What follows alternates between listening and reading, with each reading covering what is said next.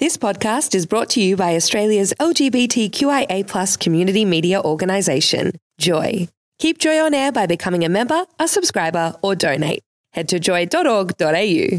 Joy, a diverse sound for a diverse community. And you're listening to Sat Mag. um, and we want to we want to thank those who are continuing to text in on on 0427 569 949 or on air at joy.org.au. And while we read them, Macca and I, uh, sometimes some of those messages just aren't uh, um, safe for work. Safe for work, for, safe for on air. But we do love those styles of messages, so please send them through um, as they come in. Macca. Well, Paul, uh, as is c- customary, uh, not every week, but perhaps every other week, whatever, is um, my op-ed, and I'm going to share it this morning with with uh, Queer Supremo Todd. Mm. But uh, first off, and Todd, you're very welcome, and, and Dave Allen, you're very welcome to join in in this first part. George Pell. Mm. and uh, the Panzer Pope, the X1. Um, I want to put, you know, I don't wish anyone ill will, but uh, Pope Emeritus and George Pell both had something in common. Mm. They were enablers, enablers of child sexual abuse by priests that that reported to them. They looked the other way. The Royal Commission in Australia found that George Pell knew and knew a lot about priests in his parishes that abused children sexually. A German inquiry found that Cardinal Ratzinger um, also knew. So I say it's time for the Catholic Church, but other institutions, to actually stand up and be serious about this. Um, I don't mourn their passing. What I want is for them to be replaced, and it will be, they will be replaced by men. They should be replaced by all genders, but I want, I want the men who replace them to actually stand up and address the issue of child sexual abuse in their institutions. Catholic Church, Anglican Church, Uniting Church, Muslims, Hindus, any and, you know, Salvation Army, all of them, they don't stand up and acknowledge it, right? They virtue signal when the signal has no virtue. They lie and cheat and they give sanctuary to child sex abusers, and they have done so for centuries. It's almost like it's part of the job description. Mm. You're a leader of a religion. You know what? Just let this happen. Don't do anything about it. Make a few noises here and there but don't reform. My only regret is that they're buried, not cremated, because if they are cremated, it'll prepare them for the place where they're going to end up. So I don't mourn them. I don't say good riddance. I simply say, can we please replace them with people that are actually going to do better, that are actually going to demonstrate honesty, compassion, integrity, and dare I say it, some of the underlying principles of the religions, the franchises that they manage. That's what needs to happen. Um, so I say, let's do that. Now, I'd like to talk today also about the voice. And I think this is important. I think it's important for our community. I think it's important for the whole Australian community, but it's important for the Indigenous community. And Todd and I spoke about this before the show, and you know, I understand Todd has a a difficult position here. You know, he's the Commissioner for LGBTQI communities. He's also an Indigenous man, and he has views, and there are wide views on this in the community. My concern, Todd, is the case being made for the voice too many people are not here are not understanding what it's about, mm. why it's important. So, can I ask you to tell mm. us what is it, why is it important, And what can we do as individuals and as leaders to promulgate a positive case for this?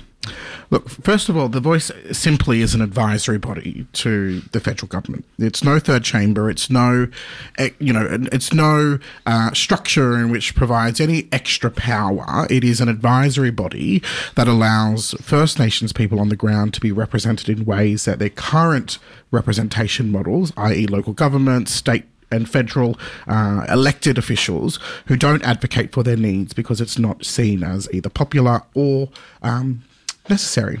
And so, for time and time again, we must also recognize that nothing has worked. The statistics are getting worse.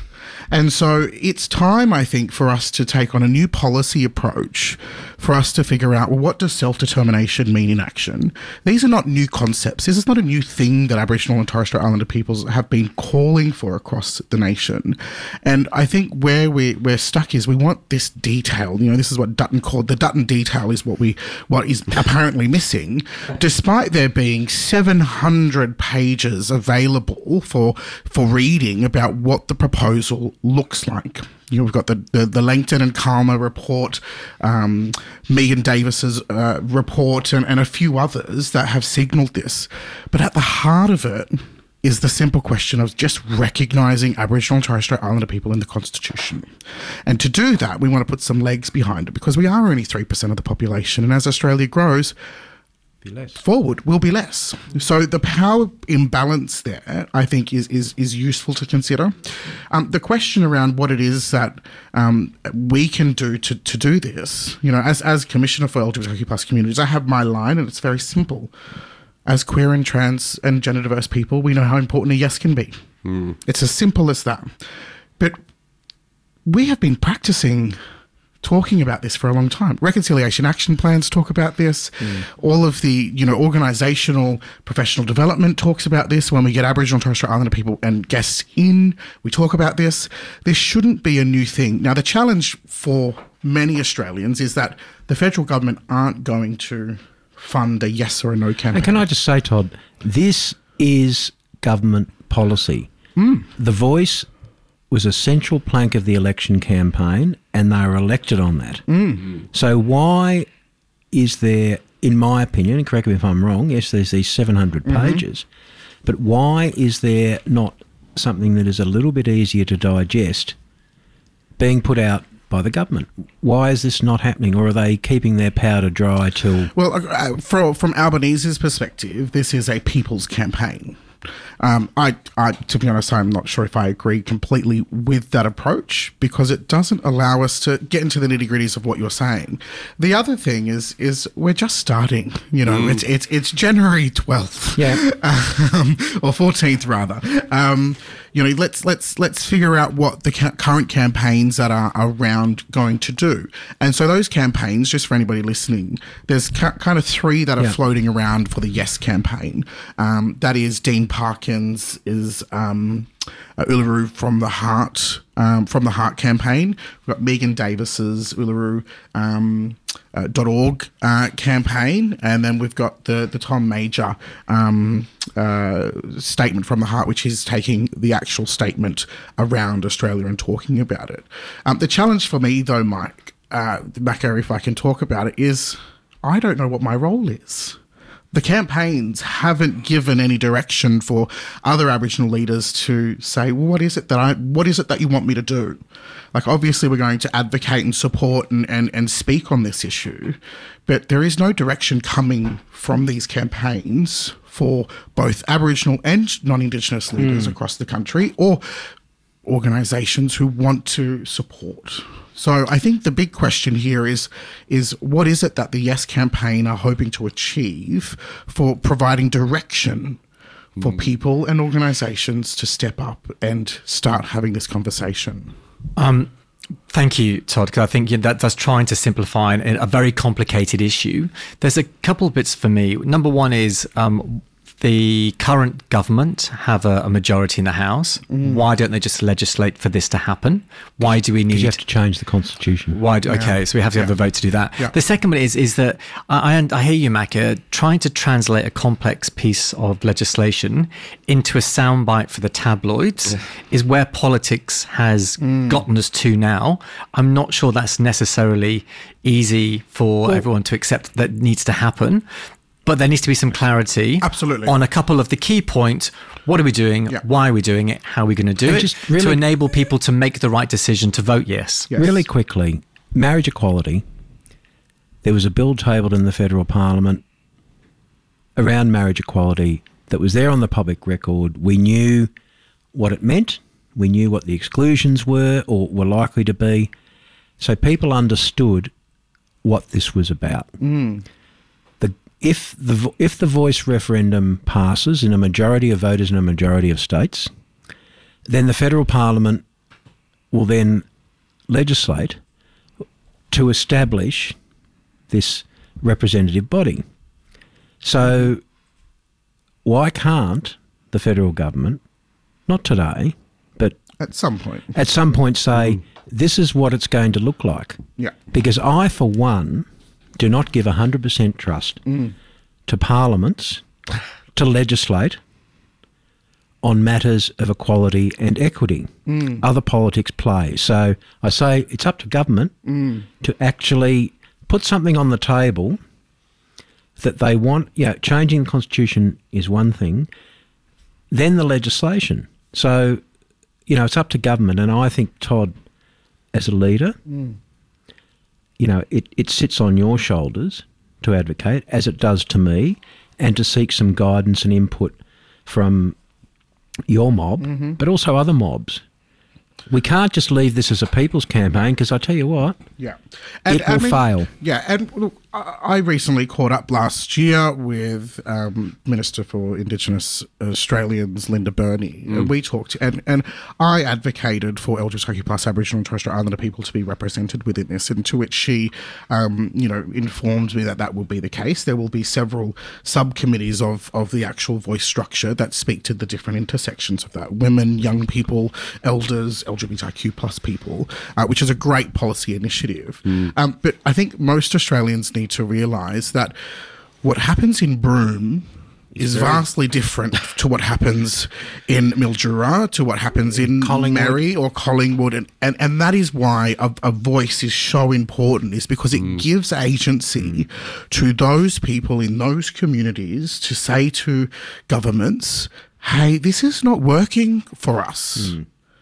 And it's not working for these reasons. well, it's obvious it's not working. But- we, know that. But in some communities, it might be. And so the point is, is to be able to get that diversity of views in, in a diversity of ways. But, you know, I digress. But I think there should be a regular thing on Sat Mag Absolutely. where you bring in some guests once Yes. a month to really talk about I'm this because our it. communities, once a month. yeah, our communities really need to know this going into the vote. We need to know more information. and they need to understand what it's about and how it's going to work. Mm. That I think. yes, I think what it's about, people have a feeling, but how it's going to work, Yes. they don't understand. Just really quickly, Dave, you wanted to say something? I mean, working in a newsroom, even since the election, Macca, we're all dreading the mm. voice debate when it comes up. The no campaign is going to be nasty. There's just no two yes. ways about it. And the reason for that is all these usual suspects. Uh, from that area of politics that we mm-hmm. see, they're terrified of this because this is a Commonwealth funded body of prominent Indigenous Australians and Indigenous elders who will be regularly available for comment on any topic related to mm. First Nations Australians. Mm-hmm. This is going to make disinformation and hate much harder to peddle, mm. and that scares the hell out of oh, people. I love that. I love that. We will make it uh, regular discussion on Sat Mag, and uh, Todd, you're going to be helping me to source a lot more Some diverse. barbecue and tomato sauce. yeah, that's it. So uh, that was, uh, let's call it an op ed for today. Uh, you are on Saturday Magazine, Joy 94.9. When we come back, we're going to speak with. Thanks for listening to another Joy podcast brought to you by Australia's LGBTQIA community media organisation, Joy. Help us keep Joy on air. Head to joy.org.au. Joy, a diverse sound for a diverse community.